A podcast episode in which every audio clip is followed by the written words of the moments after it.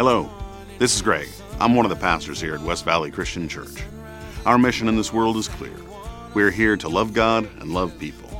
We hope you enjoy this podcast. So our sermon title today is Fresh Start. Can you say those two words with me? Fresh Start. Let's say it again. Fresh Start. I don't know about you, but I love those two words.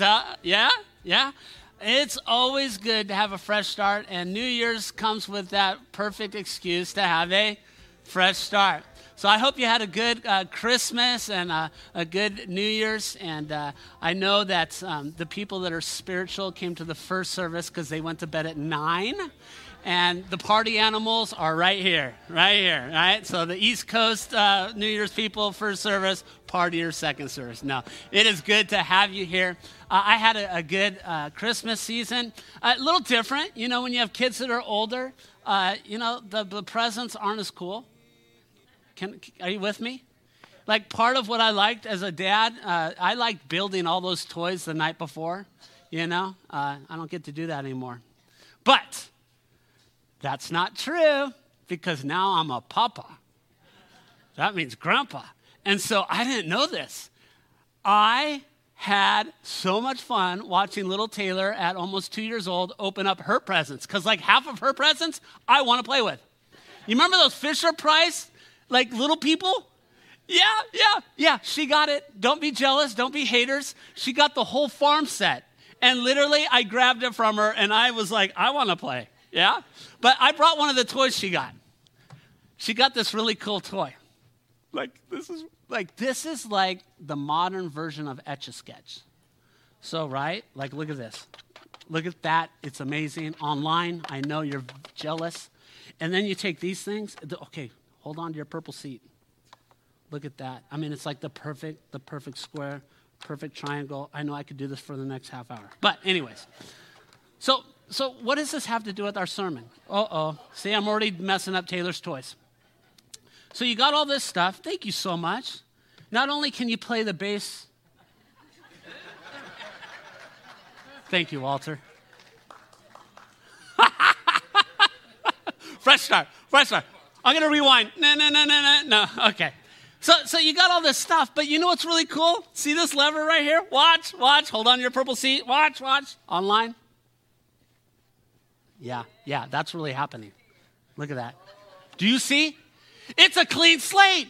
So just moments ago, I had all this junk on here, and then I was able to just go, whoosh, and it's gone. And you know what? I wish like life was like that sometimes. Amen? Don't you wish that it was easy as an Etch-a-Sketch where you just shook it like this, and now it's even easier, you just go shh. And all of a sudden, all this messiness, you could just wipe it away in one shake or one swip. And I think about it. It's like with the Etch-a-Sketch, you know, you do all that kind of stuff. And I was showing Easton's like, what's an Etch-a-Sketch? And I had to Google it, and I showed him. Like, do you remember you would do all that stuff, and then you'd mess it up, and you'd shake and start all over again? I want some do-overs in life. How about you? I want some fresh starts in life. And I want to tell you, we just read a scripture that tells us that we can have a fresh start in Christ Jesus. The old is gone and the new is come in Christ Jesus. That's an incredible promise. And so we can have a fresh start. And it doesn't just happen on January 1st of every year, but in Christ we can have a fresh start every year, every day, every hour. And so that's what I want us to think about. And it's going to be a short sermon, and you'll see why. But I love this idea. Father, help me to communicate your words today.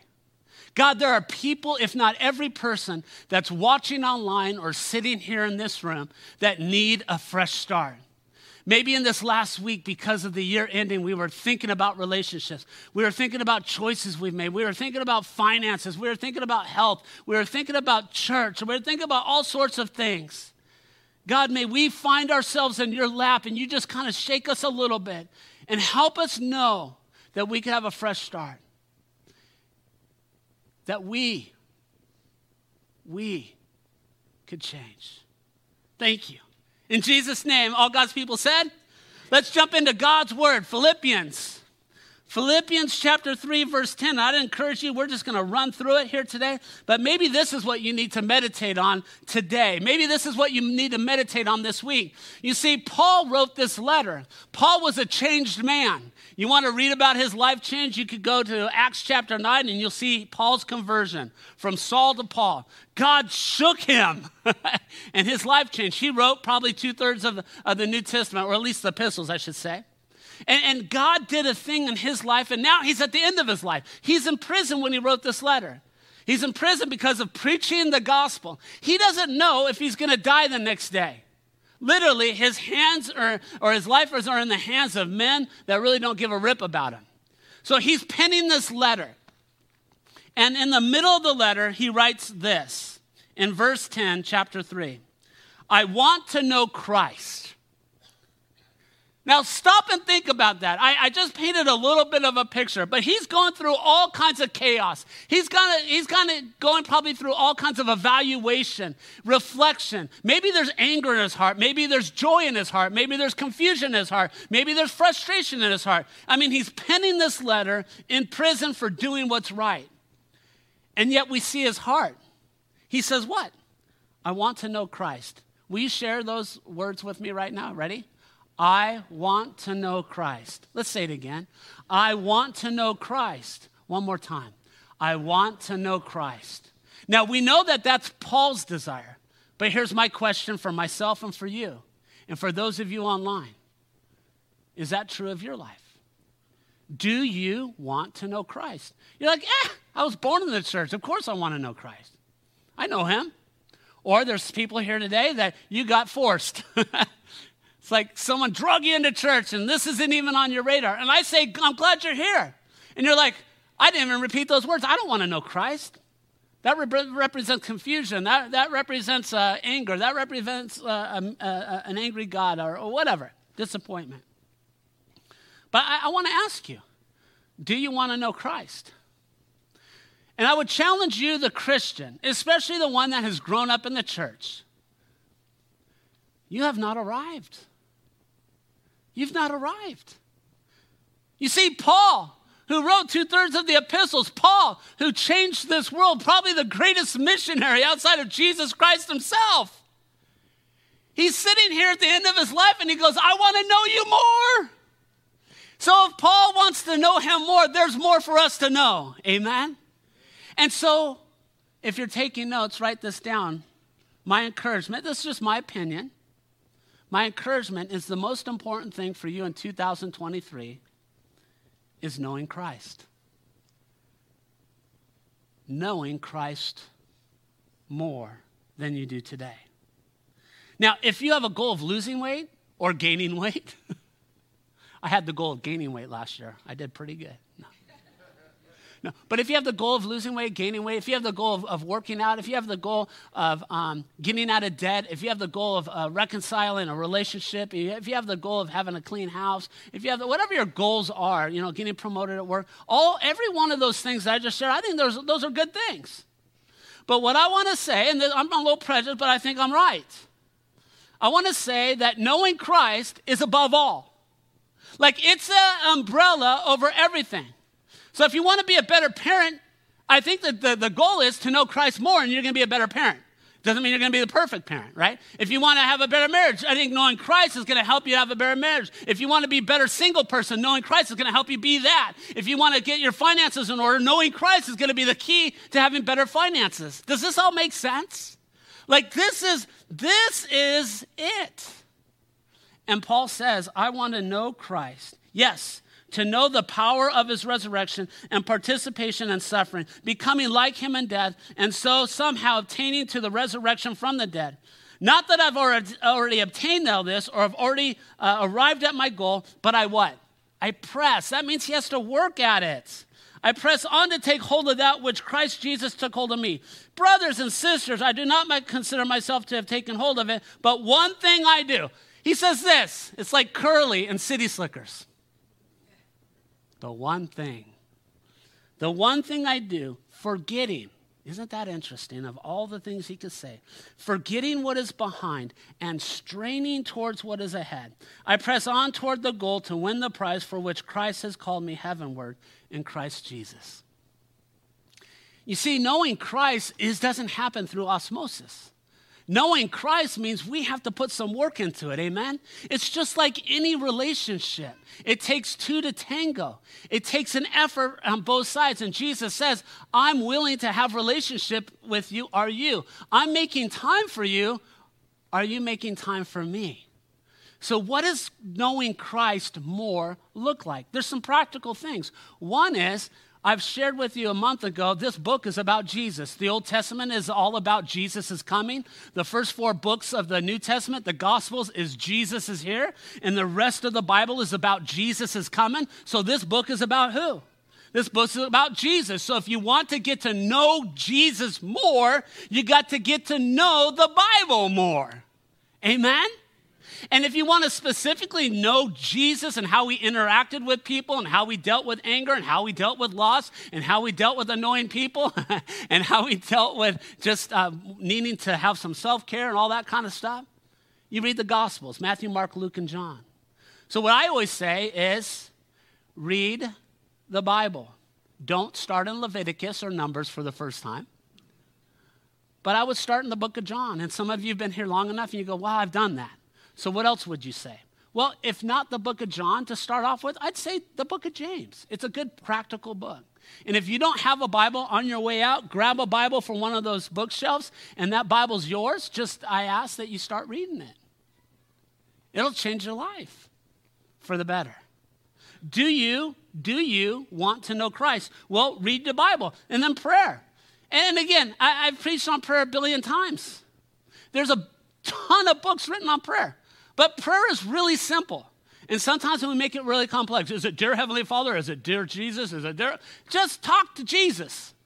Just talk to him. If you're ticked off at him, tell him. If you're happy with him, tell him. Just share your heart. He's big enough to handle it. Why is it that when we talk to each other, we talk one way, and then all of a sudden we have this heavenly talk that and Jesus is like, what? Who are you? Dear Heavenly Father, thou lovest thee thus so much. It's like, okay. You want to get to know Jesus more, hang out with him, talk to him. And then practically, I'd say this year, get in a life group. If you're not in a life group, here's the deal. You need a life group, and the life group needs you. As the church gets bigger, we need to get smaller. And I'm a part of a life group. Literally, we do life together. And we've gone through a lot of good together, and we've gone through a lot of hard together. And it's nice because you just have this group that can love up on each other. I, as your pastor, your lead pastor, I can't love up on 1,000+ people that call this their home. So that's one way you get to know Christ more. The last thing I'd say is serving. You know, one of the good things that happened out of the Christmas Village, there's a lot of good things. One of the things is the vendors, the taco people, those were good tacos. They were here at church last service, the whole family. I thought that was so cool. And but there's a lot of things. One of the things the staff said is this. We found a whole new group of volunteers. It wasn't the same old people. And I think one of the ways that you could grow in your relationship with God is by serving the Lord, using your gifts. Maybe 2023, that's what God's going to call you to do. Knowing Christ is essential. Then you get to Matthew chapter 22. Matthew chapter 22, you've heard me preach it a million times, and you're going to hear me preach it a million more. Matthew chapter 22, 37 through 39. Jesus was asked, what's the greatest commandment? And he replied, love the Lord your God with all your heart, mind, soul, and strength. This is the first of the greatest commandments. And the second is like it, love your neighbor as yourself. Here's why I'm starting the sermon off this year this way. It's just a solo sermon, a standalone sermon. It's just because I want to give you some tools or at least some direction that you could chew on about how you're going to do 2023. And if nothing else, if you do knowing Christ more in 2023, you're going to have an amazing year. I didn't say you're going to have an easy year. I just said you're going to have an amazing year. Because the more you draw closer to Christ, the better life is. And then secondly, loving people. Pastor, what? Yeah, I've told you this. I love people that are lovable. I love people that I like to love. It's those that I don't like to love. I'm going to get to it maybe in a later part of my sermon. We went out to, what's it called, Santa Monica, 3rd Street Promenade? I haven't been there forever. Go there. It's cool. And it was cool except for the guys that thought they were preaching the gospel. Like this guy had a megaphone. I'm sorry if you're in here. No, I'm not, because you need to hear this. But he had this box and a megaphone, and you could hear him almost all the way down the promenade. And he was telling everyone what sinners they were, and they're probably going to go get drunk tonight, and they'll go to hell if they do, and if they sleep with women. I don't know why he didn't say sleep with men, but sleep with women. I mean, he was just going off. And then coming back the other way, he had his partner doing the same thing. And I'm just like, oh my gosh, no wonder some people don't say yes to Jesus.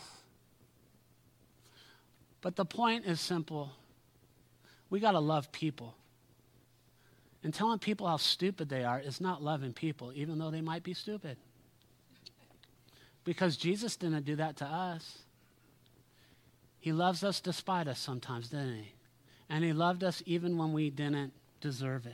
John 15, 9 through 17, as the Father has loved me, Jesus said, so I have loved you. Now remain in my love. If you keep my commandments, you remain in my love, just as I have kept my Father's commandments and remain in his love.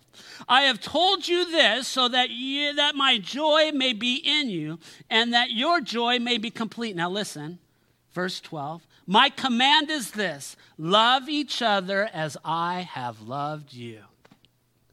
You see, Jesus loved us enough where he died for us, even though we didn't deserve it. So you know what? There's a lot of people in my life that, quote unquote, I don't think deserve my love, but that shouldn't be what runs my brain and my life. Amen? I don't know about you. Maybe it's age. People seem to get a little bit more annoying to me. It's like bobblehead day in here. I see it. Yeah. It's just like, really? You really said that? Or you really think that? Or you really believe that? Or you, and you know what? I just think people, and part of our culture is really feeding that.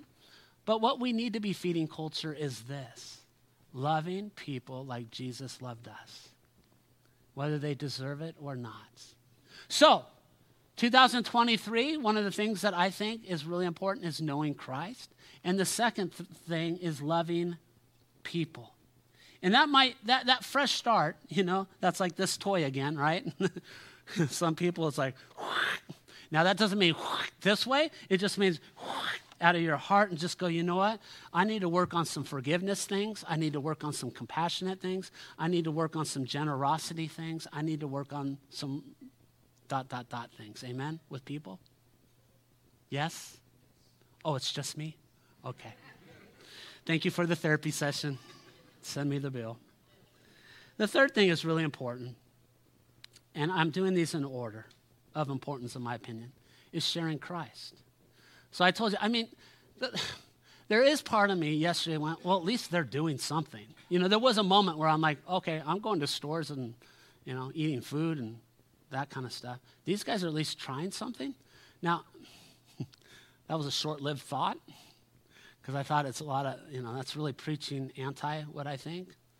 But what it did do is it motivated me to say, well, how can I get out there and do it right then? How, you know, don't be so critical of them. At least they're doing something. But how can I go out and do something right? And that's share Christ. So in 2019, the year before COVID, I don't know if you know this, but we had 99 decisions for the Lord. If you know Pastor Curly, that drove him nuts, because there was supposed to be 100th on Christmas Eve, and that person got sick. I said, well, you could baptize me again. I'll give my life to Christ. But all that to say, we were, you know what was cool? We were on task. We were on mission. We're doing what the Lord wanted us to do. In the last couple of years with COVID and stuff, we've still been doing that, but at a lesser level. And every life that gave their person that gave their life to Christ, that's important, okay? So please hear me.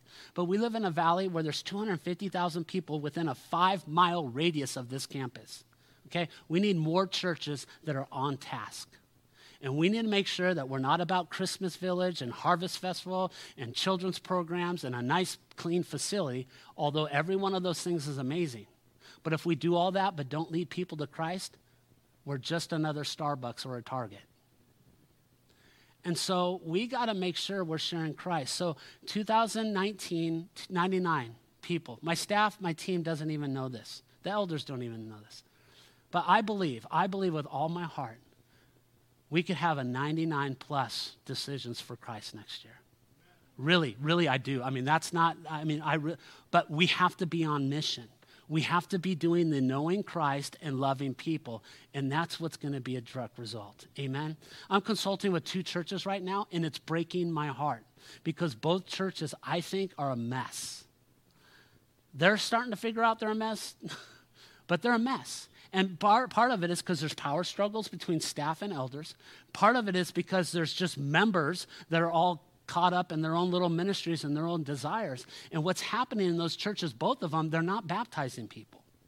They're not bringing people to the Lord. And so what happens is when you're not on mission, you start looking at each other and you start shooting bullets at each other, and you're not worried about what's going on there. You're worried about what's going on in your world and how your needs aren't being met.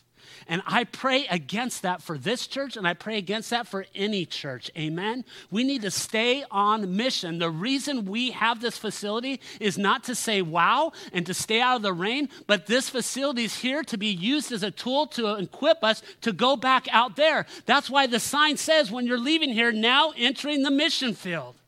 Because our mission is to go and seek and save that which is lost, amen? And so maybe for some of you, as you're knowing Christ and loving people, maybe what you're praying for all year long is, God, let me bring one person to Christ this year. Let me baptize one person to Christ. Amen? Wouldn't that be amazing if all of us did that? I have a lot to say, but I'm going to stop. There's some food for thought for you for 2023. But I want to bring up some friends that literally are on the front line doing what I just shared about. They are busy doing ministry. None of them would say that they're perfect at it, but they're faithful. And they're trying to stay the race. And so uniquely, we have some of our missionaries that are here. And so I want us to hear from them. And so the first one I'm going to bring up is Richard Godsell. So Richard, if you could come up, if you could welcome Richard. Richard might look familiar to us, and he's going to share why he might look familiar to us, but he is one of the missionaries that you support without maybe even knowing it. Namaste. Praise the Lord. Thank you. So Richard Godsell, two questions right out the gate. Tell us about you and your family. And then secondly, how do you know this place called West Valley Christian Church? All right. 1996, I was called by Pastor Kirby to come be the youth pastor here at West Valley. I was here from 96 to 99, taught at the school. My two youngest were involved in the youth ministry here and so on. My wife has worked in the preschool area at the school, and so we have that history of West Valley, and we've been able to stay on board and see what's going on there. So all my children are growing up, married. We've got 4 grandchildren. Papa rules. And then do you want to play with this with me afterwards? Yeah. Right. Yeah. Yes. Okay. And then my wife and I just celebrated 51 years of marriage, and it's we are excited about that. In fact, she's back in Florida where we live right now, at the children's director at age 70. So, you know, we're doing okay for our age. We love the Lord. That's awesome. Love people. Is that crazy? Youth pastor. So you guys might not know that. As of today, I'm the youth pastor here. So we have that in common. I told Pastor John, who used to be a youth pastor here, we could all take a picture. But Richard, we support you as a missionary. So what organization are you a part of? What is it that you do as a missionary? All right. I was doing a lot of pastoral counseling the last few years, and I said, you know, Lord, I counsel these people, but it's through the state and that, and I can't share Jesus. And I've got 40-something years of ministry. I want to share Jesus. And so I introduced a group of guys called Great Commission Alliance. We just celebrated, last night, 5 years of ministry. And so he said, do you want to go and share your love with people? and to meet people's needs all over the world. And I said, yeah. And so that's what we've been doing. And this past year, with your support and everything, we reached 30,000 people, training them how to share their faith in 23 countries. Mm-hmm. And through that, we reached 19,000 people for Jesus Christ. So you're all part of that. Amen. So you guys have done that. Not only and outside the U.S., but we train people in the U.S. We just spent a couple times with Josh McDowell doing apologetics in 4 locations. And so we're here to impact the churches in the United States, not to become complacent, but to live for Christ and share Christ and love others. That's so important, because the Great Commission, who's going to do it? Just a couple people or all of us? And interesting that if every Christian would disciple one person each year, we could reach everybody in the world right now in 7 years. So that's the gift of multiplication. That's awesome. Yeah. Whew. Richard, what I appreciate about you, did you, I'm getting really old, Richard, you just say what countries you've been in last year? Oh, and this past year I was in Jordan, Uganda, Nepal, India, and we a couple times in Dubai. Is that awesome? Yeah. And let me say this. We talk about intergenerational ministry all the time. We say you're never too young to serve the Lord and never too old. And our older people love our younger people. Our younger people love our older people. Yeah. But Richard and so many of our people, did you catch that? 70 years old. And he's traveling all over the world.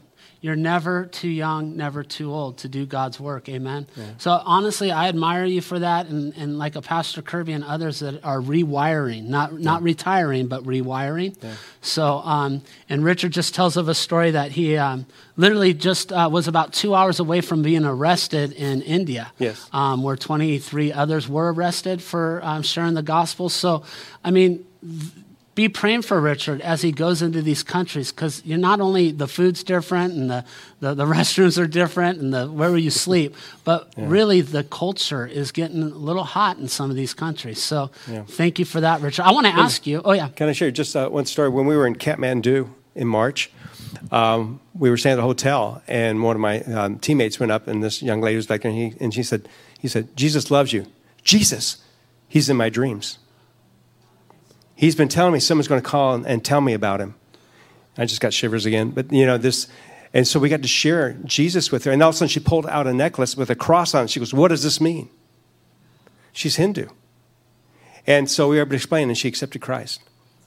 That just not only happens in those places, okay? But my teammates are here in the United States, and they're in line. They said, "Hey, what's the best thing that's ever happened in your life?" And they share, and they say, "Well, can we tell you the best things that happened in our life?" And one minute, we were able to share our testimony with them. And people are coming to the Lord on college campuses and supermarkets and stuff like that. People are hungry. They're hopeless right now. Mm-hmm. They need the hope of Jesus. Amen. Right. What are you most excited about that's coming up? Well, it's interesting. I'm hoping to be in Pakistan next month to try and reach 10,000 youth, and also reach out to the slave ministries and the sex trafficking. March, I'm hoping to be in Uganda doing a marriage conference. And in April, we're going to be in Brazil, Bolivia, and Colombia. We're reaching out to there. And I'm hoping to go back to the Philippines soon, too. So it's not that. We're also doing United States stuff, too. But Lori says, "I never get to see you anymore." And I said, "It strengthens our marriage, doesn't it?" Oh, no. So that's awesome. Is that exciting? Yeah. I so appreciate Richard. I appreciate that we're able to encourage and support. Yeah. And keep up the good work, brother. Right. Thank you. He's got a table out there, and on the way out, love up on him, encourage him, and ask what he could pray for. God bless you guys. Thank you so much. Thank you. So we're going long today. So I hope you're good with this, but you're gonna be blessed by Richard. And then I want to ask if Zhenya Sved could come up here. Zhenya and Amy and their 2 kids are here. 2 of the 3, and. You may know the Sveds. We've been partners for, I think, over 20 years. Amy grew up at our church. When I became a Christian, I remember her, and she, I want to say you were in junior high, and I had just came. And, Amy's got a crazy story. Her mom passed. She was a faithful part of this church when you were a teenager, yeah? And then I went to Bible college at Hope. You eventually went there. And then you ended up in Russia, and you met this guy. And that's some of you, I haven't told a lot of stories because what happens in Russia and the Ukraine stays there. But Jim Cordell and I and Dave Pickler went there. And wow. Yeah, that country's probably never been the same. But that's where I met you. And I want to ask you, Zhenya, tell us a little bit about your family and then your relationship with West Valley Christian Church. Good morning, church. So, I was introduced to one of the members of West Valley Christian Church in 1994 when this beautiful young lady came to Ukraine, to the city of Kharkov, where I was just a young student. And then 3 years later, we were married, and we came and I met West Valley Christian Church in person. And then 2 years later, the church laid hands on me, and we were commissioned to go to Crimea to work in Bible translation. We translated the Bible into Crimean Tatar. In the meantime, we produced 4 offspring, 3 sons and 1 daughter, and 2 of them are right there. They're all grown up. As you can see, we left to Crimea. Elijah was 1 year old. And then, I continued to work in the area of Bible translation. Crimean Tatar Bible was translated and dedicated in 2016. We also translated the Gospel of Mark into the language of the Urums.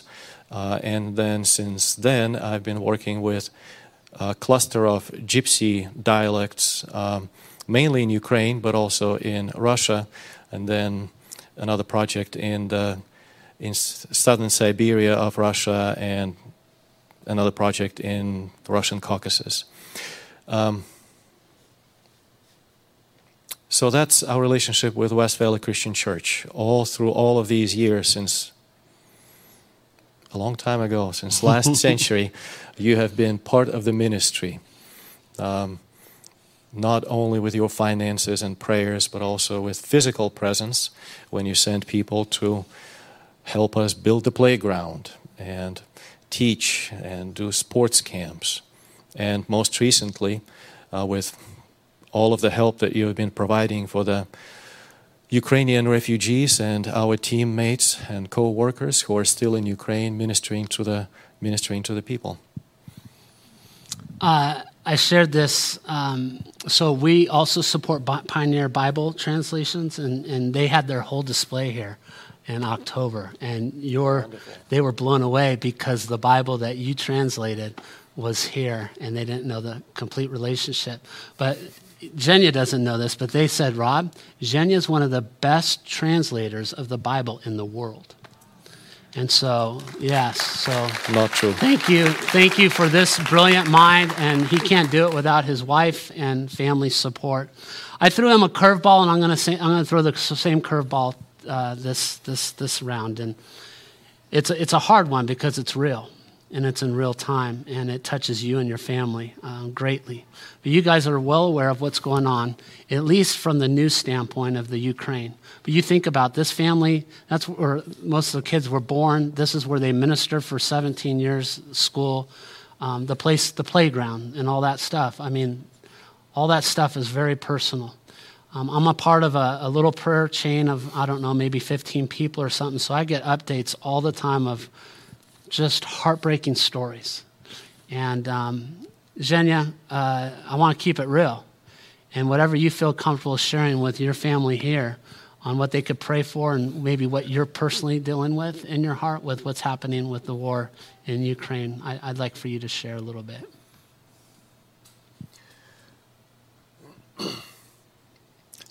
Awesome. I thought the second time it was going to be easier. It has. It has really been a time of exploring new emotions and feelings over the last year. The war has been going on for more than 300 days now. And our daily routine is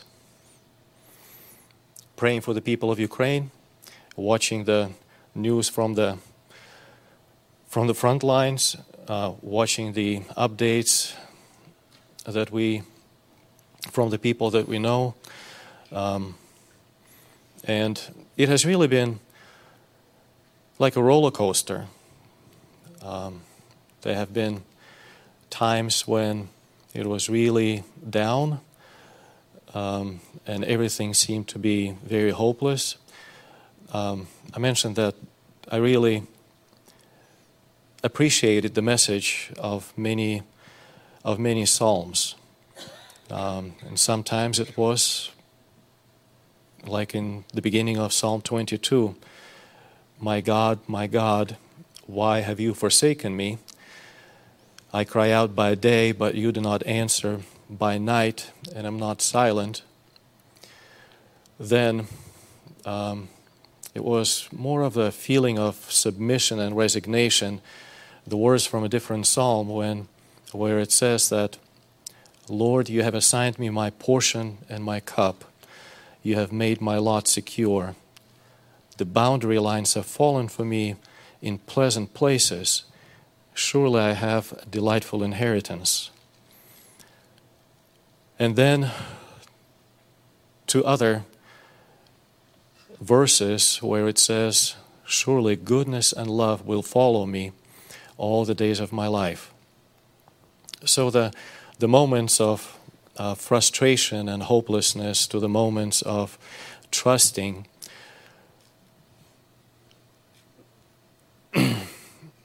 it seems that the songs in the beginning of the service were just addressed to that, God's faithfulness. Every day, when we look at what is going on, we cannot do anything else but trust on the faithfulness of God. And every single day, 300 days seems like every one of them is like a long year.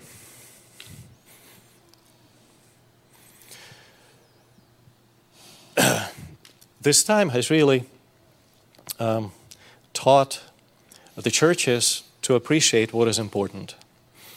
When I was in Poland ministering to the Ukrainian refugee in March, and then in April, and I was able to go to Ukraine in May and speak with some of the pastors who are dealing with everything that is going on in Ukraine, one of them said, you know what, we, before the war, we used to lead our normal lives, and then we read the Bible some, we prayed some, we shared the gospel some. But now, we really read the Bible, we really pray, and we really share the gospel in order to know how to live. There are churches, very much like the church that we're in right now, that used to be open on Saturdays and Sundays, and then during the week, you know, they were empty.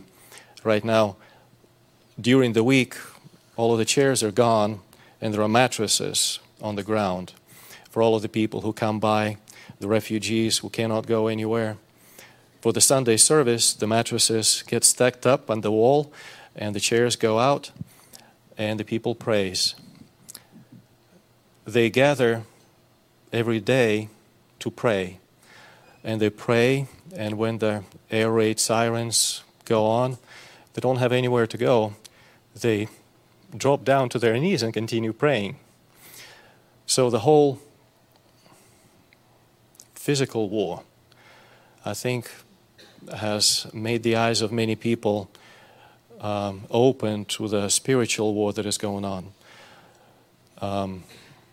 All of them say that during the days of the war, there have been so many more people who came to Christ and who came and wanted to make the decision than before the war. So the disaster, the pain and the suffering on the one hand, brought many lives of people into the kingdom of God. And this is what we are grateful for. In spite of our friends being in Ukraine,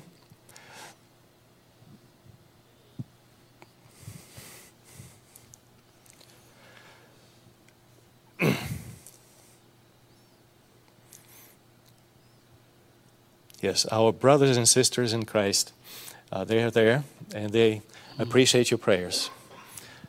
Thank you.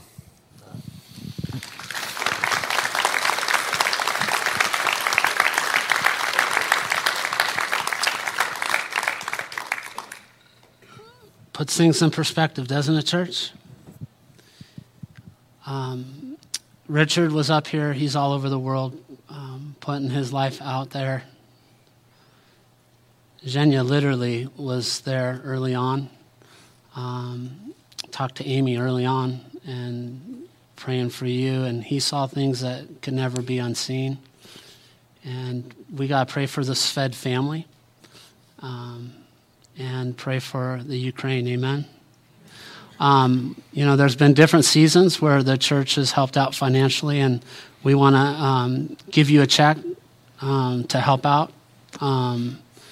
With the needs that you are aware of. And so the church wants to give you a check for $6,000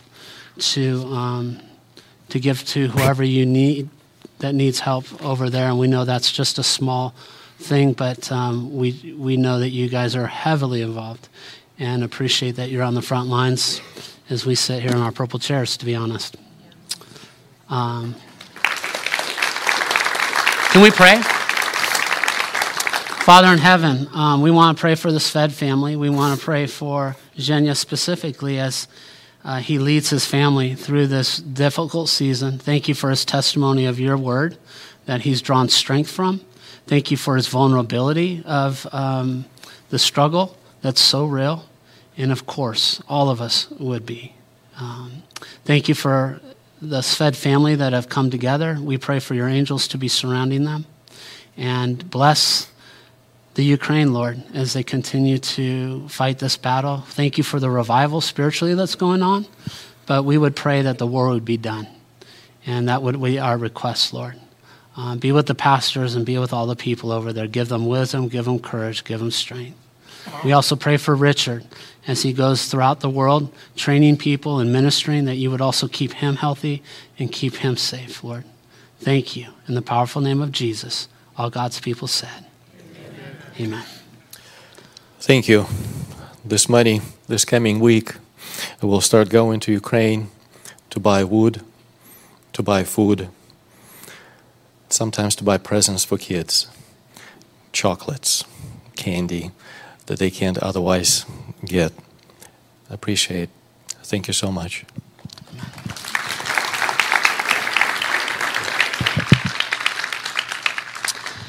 Let's bow in prayer as we prepare our hearts for communion. Lord, thank you so much for the greatest sacrifice in the history of this world, and that was your Son, Jesus Christ, dying for us on the cross.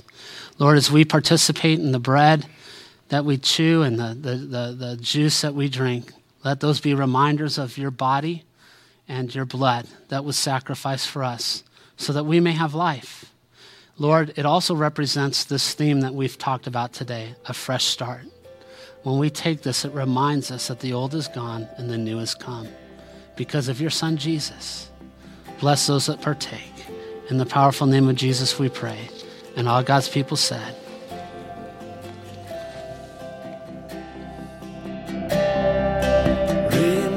thank you for listening. For more information, please visit us at wvcch.org, or you can join us live in one of our Sunday services. Have a great day.